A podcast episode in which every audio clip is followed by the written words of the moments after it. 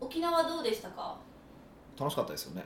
いやあなたも行ったじゃないですかいや私散々アグー豚のしゃぶしゃぶ食べたじゃないですかそうですねよかったですねそこめっちゃお気に入りじゃないですかそうよ沖縄といえばはいそこ食べに行く、もう那覇に行ったらそこに行くみたいなところに、まあ、行くことになりましてそう、まあ、今回講演会っていうことでそうなの沖縄公演会沖縄にお話ししに行かせていただいてその沖縄の公演会でポスターとか作ってくださってたじゃないですか、はいはいはいいやだからあれですよポスターとかがなんか広告にも出してくれてたっぽくてあのーえ沖縄の広告ですかそうそう昔の知り合いあ那覇に今の知らなかったです那覇に住んで住んでて最近でえこ「那覇来るんですね」みたいなこと言われてええそー、そううそなんうですそうねそうそうでまあ結局ちょっと日テレ関係でその人はお会いできなかったんですけどあそそんな感じなんやと思っていやだからそのポスター見たら私なんかもうちょっと政治家みたいって思いましたまあ、ガーンって写真があ ってキャッチコピーがあってって感じでしたからねそそううなんですよいよいよ進出する出ちゃう出ちゃうゃう沖縄県知事これは県知事県で知す事、よね、はいい、いやーねでもそうですねあの沖縄って何回か講座とかセミナーとかしてるじゃないですかまあ毎回こうまあうまく人が集まらなくて56人とかやったじゃないですかで今回それでいったら結構集まったじゃないですかねしかもまれに見ぬ見ない女性陣ばっかりみたいな感じですよね、まれに見るですよねまれに見ないということで見ない見なかったらダメですねまれに見てくだ さいねはい女性陣女性の多9さ割そうですね 9.9女性ばっかりみたいなそう人男性一人でしたもんね、はいもうヒデさんいて2人はまあ、ズームの向こう側でも男性一人かなんかいててあとほぼ女性でしたもんね珍しいですよねいや初めてですよでしかも一応沖縄ではあのきそれこそ緊急事態宣言出てたのであそうそうそうだから、ね、県独自でね出てたんでだからまあほとほとんどオンラインでって感じなんですけどそうそう、ね参加したくても沖縄でもズームで参加するみたいなそうそうそうあれそう、でっすよてね感じでしたけどででも沖縄の人がでしたもんね全部ねはいいや面白かったですよねそうですおねおなんかいつも、はいそのヒデさんの東京とかでしてるあのセミナーとかやったら、はいやっぱり9割が男性じゃないですかもう100%の時とかあるしそうですねなんかね別の人にね北岡さんの講座にはなんか半分ぐらい女性やみたいなことをえ言ってるやつがいてて誰や誰やねんとそのホラを吹かしてるのは誰や、そうそうそうちゃうわと思ってたんですけどね、はい、うんそうだからちょっとやっぱ男性とまた女性のなんか違いやっぱ女性って集まったらすごいもうおおしゃべりというかうわーって盛り上がってたから休憩とか始まる前とかですよねそうですそうですんんうんだからちょっと私も異様な空景うん風景を見たみたいなまあ感じでしね、た、まあ、話しやすさで言うと女性の方が話しやすいですよねあそうのですね話しててもこう反応してくれるし確かにいいですよねそうそうそうそういう意味では喋りやすいなーってのはあったし、まあ、結構なんか内容的には面白かったなと思うんですけど個人的にははい沖縄だけじゃなくて全国でもやっていきたいいやそんあんなたいやあんなに女性が来てくれるんやったら僕やりますよ逆に女性オンリーにします、女性のみとかだって、えうんそうそうヒデさんのセミナーってやっぱ9割が男性ってやっぱはい女性陣も分かってるじゃないですか、はいはいはいはいだからもう女性オンリーやったら来てくれますかねいやだから女性まあ別に女性じゃなくてもいいんですけどあ男の性いや集めてくれますよ集めますよっていうふうに言ってくれたら全然行きますよ僕で今回も喋った内容結構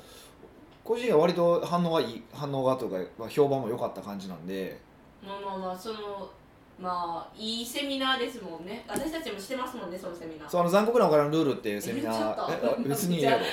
隠しいてたやのいにやあって、まあ、全でも全4回でやってるんですけどそれを2時間にギュッてまとめてだからもうほぼ原型とどめてないんですけどあそうなんですかあのまあ伝えたいそのコアなメッセージとしては一緒なんだけども、まあ、ほぼ原型とどめてないお話をさせていただいてるんですですけどなんかこう入門編的なそう感じそじゃないうですうそかそうそう超入門編で結構話として面白い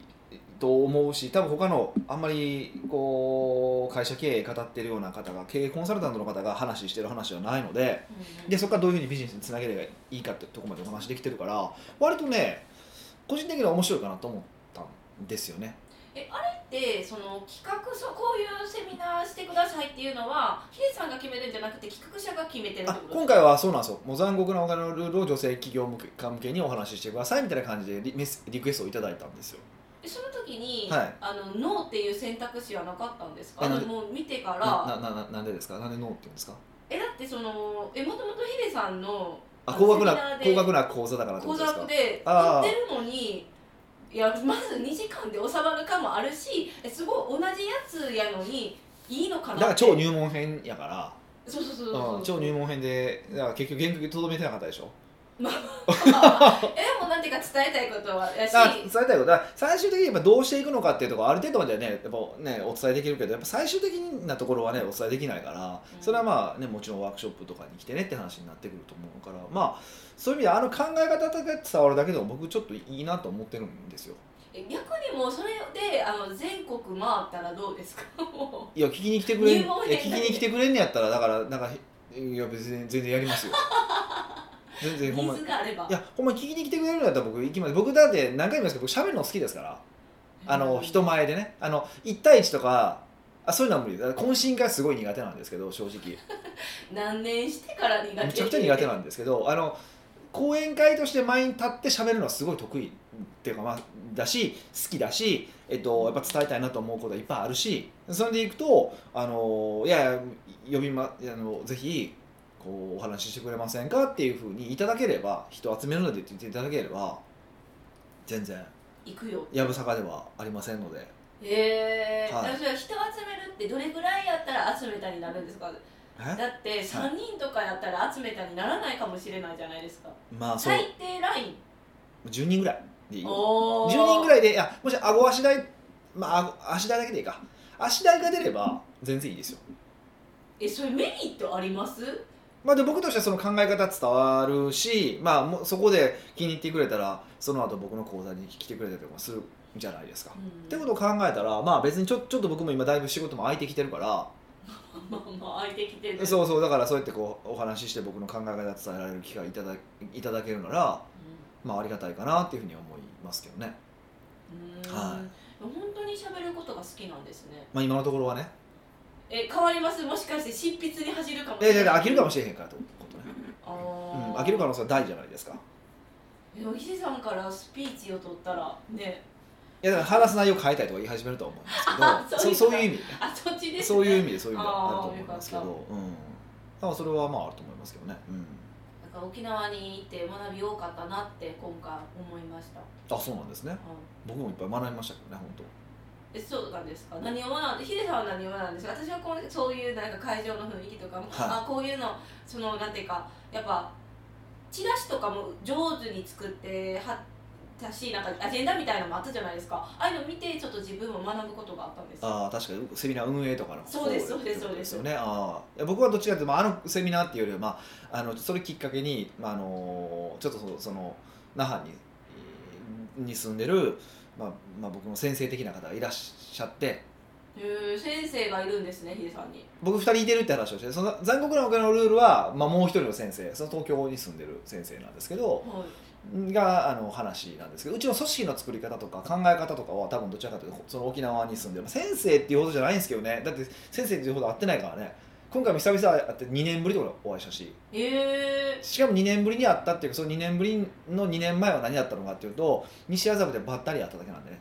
えそんなことあるんですか西麻布でばったり「秀樹!」って呼ばれてえヒデなって呼なばんでれいやいてるやいや普段北岡君って呼ばれるのになんで秀樹って呼ばれたら あのー、そうか 先生がえそんななんかファニーな感じなんですかファニーまあファニー、まあ、ファニーファニーファニー何をってファニーっていうかわからないけどバッに西田ちゃんとばったり会ってで僕彼もまあえっと、まあ、2人連れで、まあ、別のところに飲みに行ってて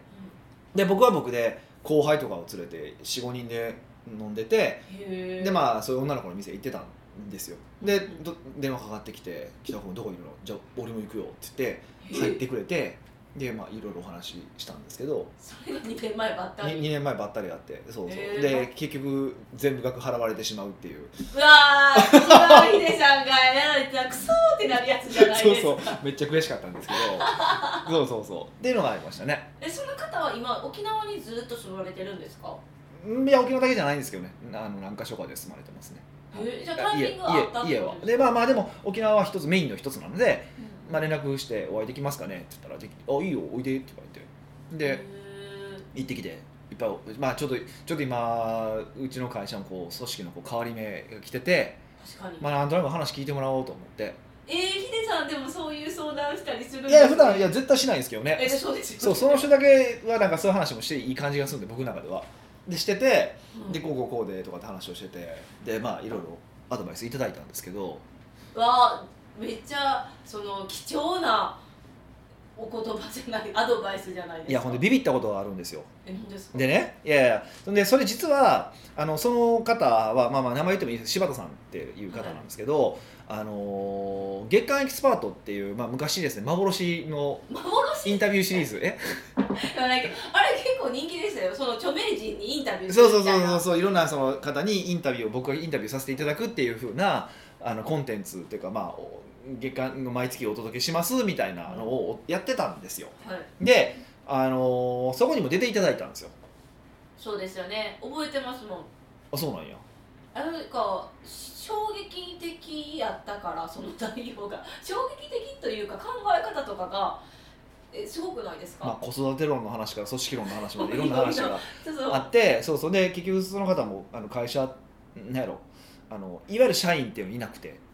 うんでもすごいあの関わってる会社が全部こうねすごい日本トップの会社が2社もあるのかな2社あったりとか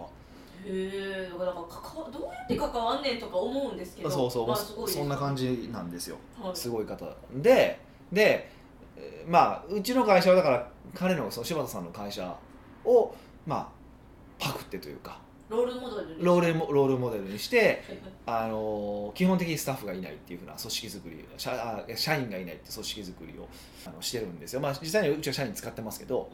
かなり近しい感じにしてて、まあ、結局出勤はしないですしねうん実際んそうそうっていうやらせていただいててそうそうそうでいろいろいやこういうことで悩んでてみたいなで話をしてたんですよでいろいろめっちゃアドバイスもらって「あすごいいいこと聞きましたありがとうございます」って言って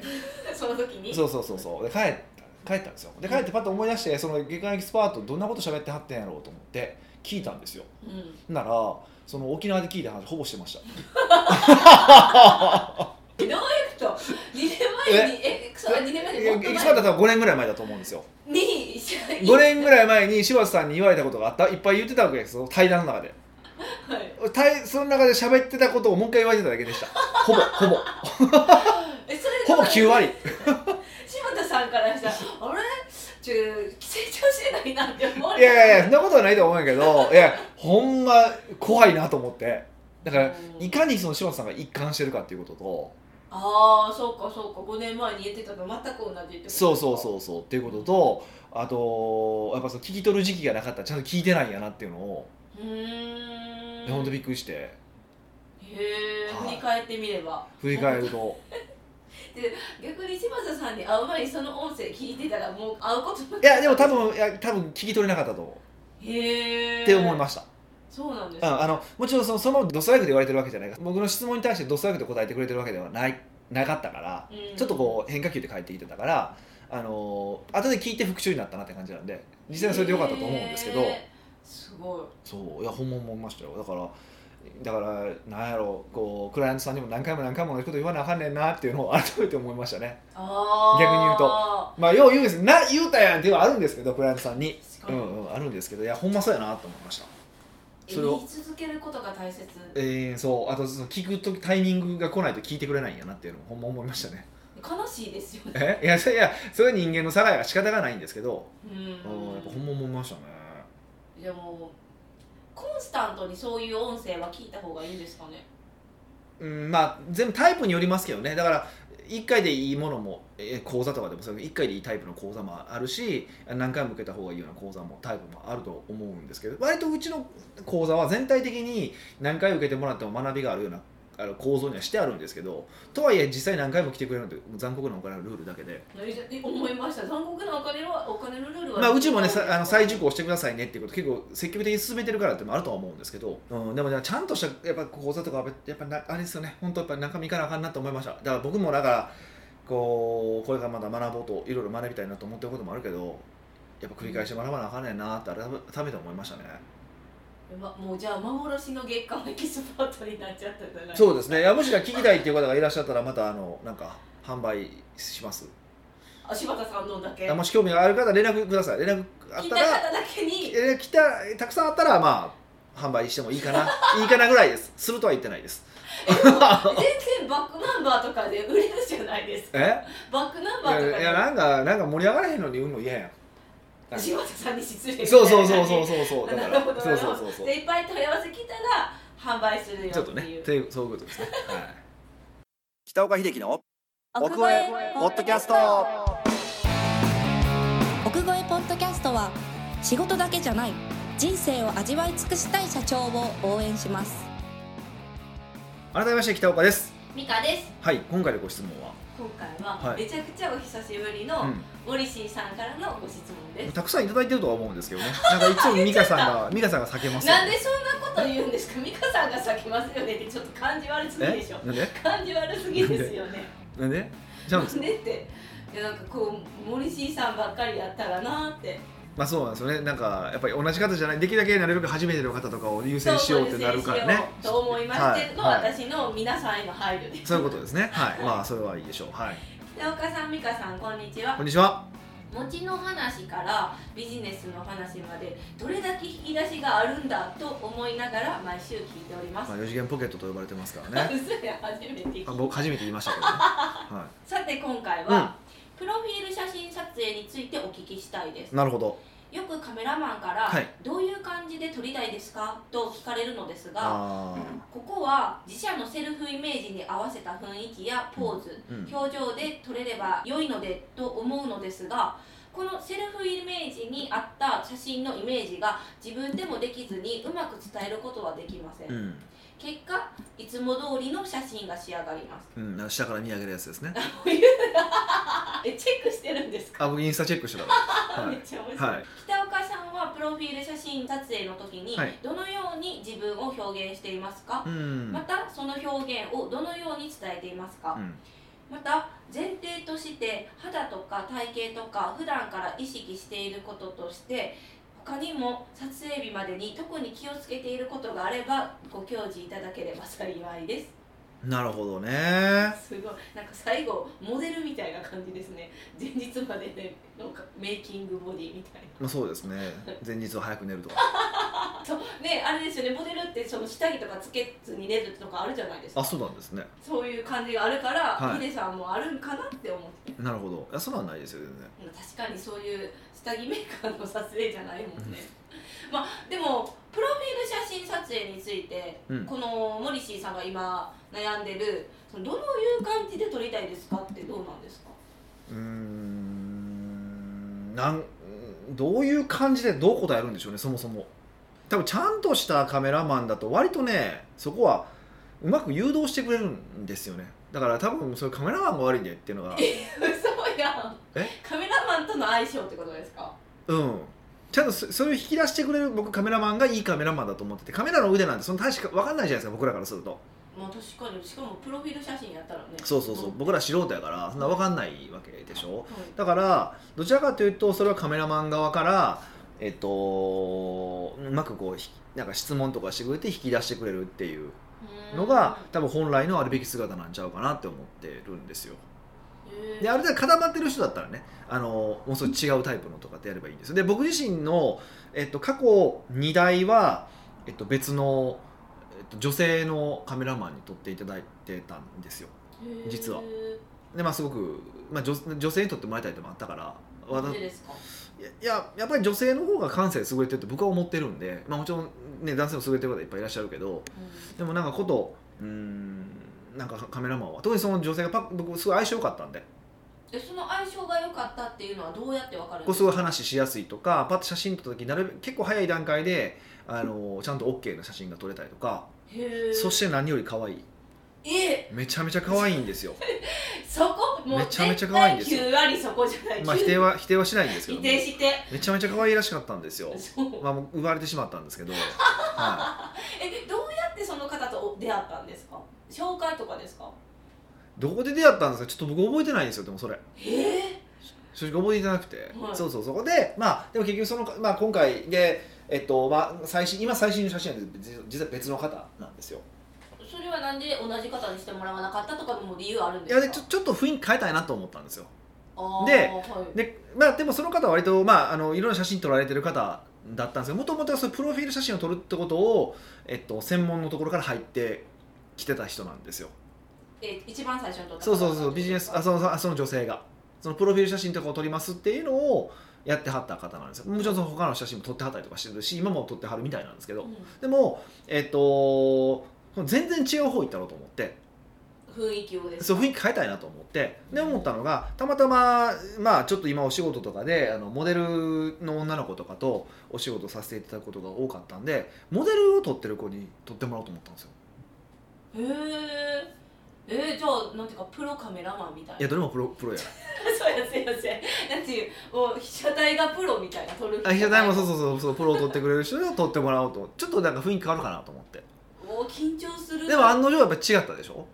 そうです、かね、過去3代ありますけどのちょっと型まあ型まあ割と最近は柔らかく撮ってもらってたけど、はいとはいえ相当なんか柔らかくなったじゃないですかはいそうそう最初はちょっとえって思ったんですそうですね美香さんはあんまりでしたよねなんかやねっぱりなんていうかもうザ・北岡秀樹みたいなのがえ今までのイメージやしメルマガのイメージでもあるから、はいはあんな強い口調を喋ってるのに、いはいほわーんとしたなんかねプロフィール写真やったらギャップもあった、はいはい受け入れに時間がかかるそうですね初めすぐ散々文句言ってましたけはいどまあでも一応あれになってそうですねやっぱり評判も良かったんでえどういう意味の評判が良かったんですか雰囲気が丸くなっていい感じですみたいなそれは過去の方ですよねだからでそうじゃなくて今の方とかでもすごいそう写真を見てあのいい人だと思って持ち込みましたとかなんかそういうのもあったりとかするからへえうんそうなんですうんか、まあ、どうしようもうお客さんとのニーズのがと自分がかけ離れてしまってるじゃないですか感覚がうん、まあ何なんですけど難しいですよねでもあのだから写真が変えたからどれぐらい売り上げ上がったのかって言いづらいじゃないですか確かに分かわれますわかりそうそうわかり測れそう計測できないから最終的にはもうなんか自己満足じゃあ自己満足なんですけどね、うんでまあそれはそれでええかなと思っててそのカメラマンを選ぶポイントもあるってことですよねじゃあ今の話を聞くとうんだからむしろカメラマンを先選んだ方がええっちゃうかなと思うんですよねはもうそのカメラマンを選ぶって、はい基本もうネットでプロフィール写真カメラマンとかじゃないんですかいまあ最近インスタとか見てもらったらいいと思うから見てあこの写真いい写真やなとか思ういい感じで撮れてるなっていうのとかあるじゃないですかえー、と写真家の人のインスタを見てそうそうそうそうそうそうそうそおーログログみたいな感じで見るみたいなう感うんじそうそううそうであこの人撮ってもらいたいってこうやってやればいいんじゃないですかねその他に、うんあの確かに検索したらいいんですけど紹介とかはどうなんですかカメラマンあー誰か紹介知ってるみたいな、まあだからそうそう聞いてみてもいいですよねその方の知ったとた写真とかそれでも見れるじゃないですかうん見、て確認した方がいいと思いますけどね、うんうんうん、まあ、ただ気をつけないといけないことはモデルちゃんと特に撮ってる人はですよモデルはいあのモデルちゃんと撮ってる場合はモデルの良さもありますからねでもそれそれ言っちゃいますいやほんまそうなんですいやいやだからだから当然僕らはモデルじゃないわけですよもう見た目ももうなんかもう一般一般凡人中の凡もう一 人じゃあ凡人なわけですよでモデルちゃんとかすごいかっこいいなこんなふうに撮ってもらえるんかなと思うけどそれは無理ですからねそれは無理やからいや当たり前のことなんですけど無理なんですよまあまあ元が元ですそようねそう元が元なのである程度で終わってもうたんですよいやそれはしゃあないんですけどうん一応そこは気をつけた方がいいですけどねまあ元は自分やぞとそうそうだから綺麗なすごい好きな写真やなと思ってその好きな写真が写真として好きなのか載ってるモデルちゃんが好きなのか それはちょっと気をつけないとあのやらなあかんよねってみたいなうんそうそうそうそう、ねうんー確かに、そうなんですよはそういうのもあってなんか厄介やなと思ってるんですけどね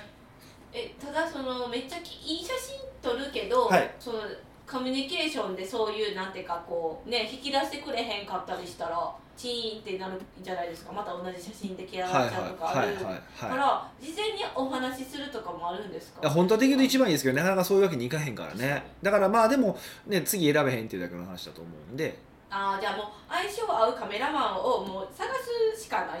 うんそうですねもうそれが一番早いと思いますけどね、うーんん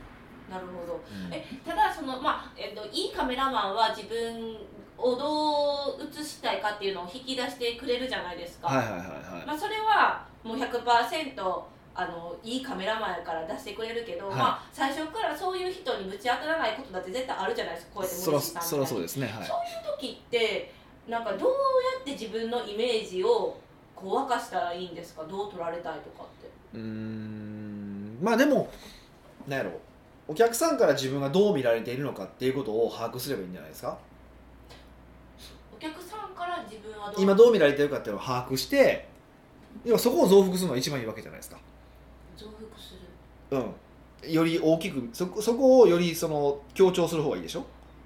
だって今そこで支持されてるわけだからあギャップとかじゃないんですねいやまあ、もちろんギャップを狙うパターンもあるんですけどまず一旦はどう見られてるかを考えてはいあのそこを増幅するイメージにすればいいんですよで意図的にそこをギャップを作りたいなっていうことであればそこでギャップを作るってだから今回は僕の写真はまあそうなんですけどあのそういう考え方ですよね意図的に柔らかくそうそう柔らかくししたたわけねですよねはうんうん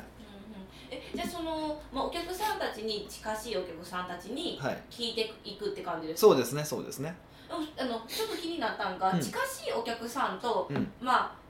そうじゃないなんか階層もあるじゃないですかお客さんのもちろんもちろんはいだからそのどの層のお客さんの意見が大多数を占めるんですかあ僕が思ってるのはその場このこの写真に関して言うと近いお客さんですええー、要はなんでですなか何かというとその近いお客さんの方がこっちのことをよく知ってるわけじゃないですかより自自分のことをよく知ってるわけじゃないですかでそこがいいと思って評価し続けてくれてるわけでしょうんってことはそれを初めから見せることができればへえあ長く継続してくれる可能性が高いわけじゃないですかそうです、ね、っていうことを意図してやる感じですかねあじゃあ本当に近しいお客さん数人にどういう感じですかって聞いてからそれでなんかこう同じようなことでグルグループしたらうまあまあそうですねあのどういうイメージとかっていうふうになんかしてみるといいと思いますねーんじゃあもう出来上がりましたねカメラマンはは探し方はそうやってあのインスタとかどういうの撮ってるのを見るのとうんでどういう自分のイメージはお客さん自分が想像してるのが分からんかったらお客さんに聞けばいいってことでそうすねそうそう特に女性の聞くといいと思う、まあ、それこそそれこそ女性やったらなんか女性向けに「いや今プロフィール写真撮ろうと思いますけどどんなイメージ撮ったらいいと思います?」って僕は聞きますけどねあ確かに女性聞かれたら嬉しいし答えたくなりますそもんうねそうそうそうそううーん理理想だなと思えるお客さんの女性のお客さんのあれですね聞いてわかりましたじゃあ当日撮る時はいまでに意識してることとかってありますかあーまあ一応スタイリストとかはつくちゃんとしたとかスタイリストとかはつくからえそうなんですかあ僕とか俺全部あれですよその時ススタイリストっていうかヘアヘアスタイルとかメイクとか全部してくれるしてもらうんですよえメイクしてたんですか押してますよ俺どういうメイクですかあとファファンデーションと僕は眉毛ですね僕眉毛、えっと、右か右ちょっと薄いじゃないですかこう真ん中の方あーえー、そう言われたらそうで僕動画撮る時もだから、ま、眉毛描いてますよ実は知らなかっか描いてからそうなんですかあの描き描き忘れることしばしばありますけど、た、うん割と大きめの講座とかはうんき基本書くようにしてますえー、何そのカミングアウト初めて知りました僕いやいややっぱりよりよく取り取られたいです特に僕ほらもともと目が離れてるじゃないですかうーんなん でそのなんか目合わさんとうんっていうか分からんけどいや離れてるしこれで眉毛もこう真ん中あるけど薄いんですよはいでカメラで映るとないようにとか薄く見えるかあらー光のかけでそうそうそうそううそうだから、えっと、よりその目の離れ具合が強調されるんですよねおーだからそうそうそうだからそこはまあごまかすためにメイクえちょっと芸能人みたいですね芸能人なんでねえそれじゃ芸能人ではないそうなんです、うん、普段はしないです普段はしないですけどあのビデオの時とかはやってますねへえ、あスタイリストはえまじゃあまあスタイリストというかメイクは大体つけてくれるから普通はあーちゃんとしたとこやったらつそけうてかくれるからつけてもらうのはそうとあとえっとあ忘れがちなのが髪の毛で、えーまあ、散髪、まあ、美容室なのか分からへんけど、はい美の容室ののタイミングを考えた方がいいですえ美容室のなんかタイミングを考える切りたてとかに取るのってあんま良くなくないですかあなんかフレッシュ感が出すぎなんかフレッシュマンで出出まくりじゃないだ大体1か月とかだから一番そのスタイリングで一番こう調子のいい時ってあるじゃないですかなんか私はよく2週間後って聞くんですけどそうなん人によって違うんですか人によって多分違うと思うんですよへーだからそれを知っておいてそのタイミングに来るように予約するっていうか しゃあむっのちゃ戦略的にそこは結構考えますかねへえだからそれがあの日取りのタイミングですよね考えるそうそうポそイントうとしてそはこは考えるかなうんうーんそうあとまあ太ってる方だとダイエットとかを考えるけどダイエット早めに済ましておくってことねあんまり近くでやるとこう肌ケソケソなんでうんまあまあまあうんそうですね、そうそうそうそうそうかえ服装とかはどうしてるんですか服装はどれ取るのかってことはえー僕は事前に相談しますそれはそれこそそのカメラマンとってこといやカメラマンと相談することあんまなくてあのー周りで見てくれる人とかに女特に女性とかですよねあー今度プロフィール写真撮るねんあだからそのお客さんに聞いあの聞く時にそうどれが一番印象イメージ強いといいと思いますとかっていう感じ聞いたりとかあもう服まで聞いちとゃか、ううん、僕はもう相談する人がいてるからその人にお願いして聞いてますけど、へへえ、そうかえそのあ撮影のする場所とかは誰が選んでるんですか基本カメラマンが選びますけどねへえこのスタジオに来てくださいとかって言われるからあスタジオで撮るんです大体スタジオですよもう今私もうなんか外で撮ることしか考えてなかった、うんあモリシーさん外で撮ってまし たけどねもうめっちゃモリシーさんマーキングしてる外で下から撮られてめっちゃ撮られてましたよねなんでああいうあ逆に聞きたいですよねモリシーさんあれだ意図がよくわからないどんだけ足長く撮りたいねんっていうあもう体型体型補正したいねんと思ってましたけど、あ体型隠す時は下からも撮るんですかまあ、の方はた長く足長く見えるじゃないですかまあまあまあまあああれじゃないですかやっぱその身長高く見せたいとか、ねわかんないですだからその意図が分かれへんから どういう意図でやってるか分かれへんから僕はあんま言えないんですけどはいうん、そうそうそうそうでもまあ基本的にプロフィール写真はあるがままで、ね、ある程度こう完全に隠すことはできないからある程度ありのままでありますかが大事ですよねあじゃあその全身で撮った方がいいのかこう、はいなんていうんですか上半身上半身あ上半身でいいのかとかはありますか、うんそれはだから使う方とかによりますけど上一身般的に言うとでも上半身ですよねそう全身はいらないあんま全身ってないですよねあのモリシーさんみたいなやつでしょちょっと待って下から撮後る半やつでしモょリシーさんディスってるみたいになってるやんいやいや違う違う違う違うモリシーさんがいや思ってるから一応言ってんねやそうですねいやもう絶対次会った時にこうやっぱ気になってきたなんでああいうアングルなのか戦略をちょっと聞いてみたいです多分考えてない気がしますけどねもうねそれかあれなんですかねこうカメラマンに言われたまんまがしたかどっちかでしょうねアップするのは嫌なんですかねわかんないですね、なんかわかんないですけ顔出しどして、まあまあ、なんかいいろいろ理由はあるんでしょうけど、ちょっと一回ね、それまた聞いてみたいと思いますけど。そうですね、はいだから、えー、とまずカメラマンをちゃんとしたプロのカメラマンを選ぶってことですよねそうですね。でえっ、とまあどういうイメージで撮りたいか自分で考えれなかったら近しいお客さんとか自分のことをよく知ってる人に聞いてみようっていう特に女性。特に女性にはい聞いてみて、はい。まあ、ぜあの撮影日までに気をつけることとしたらだ特に男性やったらカットのタイミングですそようでねすね。うん。もとあと顔とかも自分のなんか練習した方がいいんですかね映り方のあの今までやったら iPhone とか全然できるじゃないですかああ、まあ、そこまでできればベストっちゃベストですけどね。まあ、そう そうですね多分む無理だと思いますよ。難しいですよねはいはまあ、いでもできることはいろいろあるんで、まあ、これを参考にしてもう一回あの取り立てやと思うんですけど また取り直しはい。てそうくそう、だ教えさていいただくといいかなというふうに思いますね。 はい、はい奥越ポッドキャストではいろんなご質問をお待ちしております質問を採用された方には素敵なプレゼントを差し上げておりますので質問フォームよりお問い合わせくださいはい。というわけで、また来週お会いしましょう。